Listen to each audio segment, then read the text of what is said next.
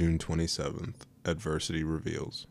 How does it help my husband to make misfortune heavier by complaining about it? This is more fit for a king, to seize your adversities head on. The more precarious his situation, the more imminent his fall from power, the more firmly he should be resolved to stand and fight. It isn't manly to retreat from fortune. Seneca, Oedipus, 80. As the CEO of Charles Schwab, Walt Bettinger hires hundreds of people each year and interviews hundreds more. Over his lifetime, we can safely assume he's had his share of hits, misses, and surprises when it comes to bringing people on board. But consider one technique he's used as he's gotten older.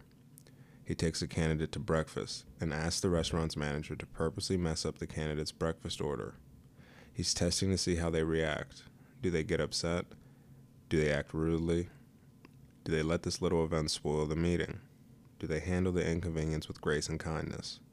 How you handle even minor adversity might seem like nothing, but in fact, it reveals everything.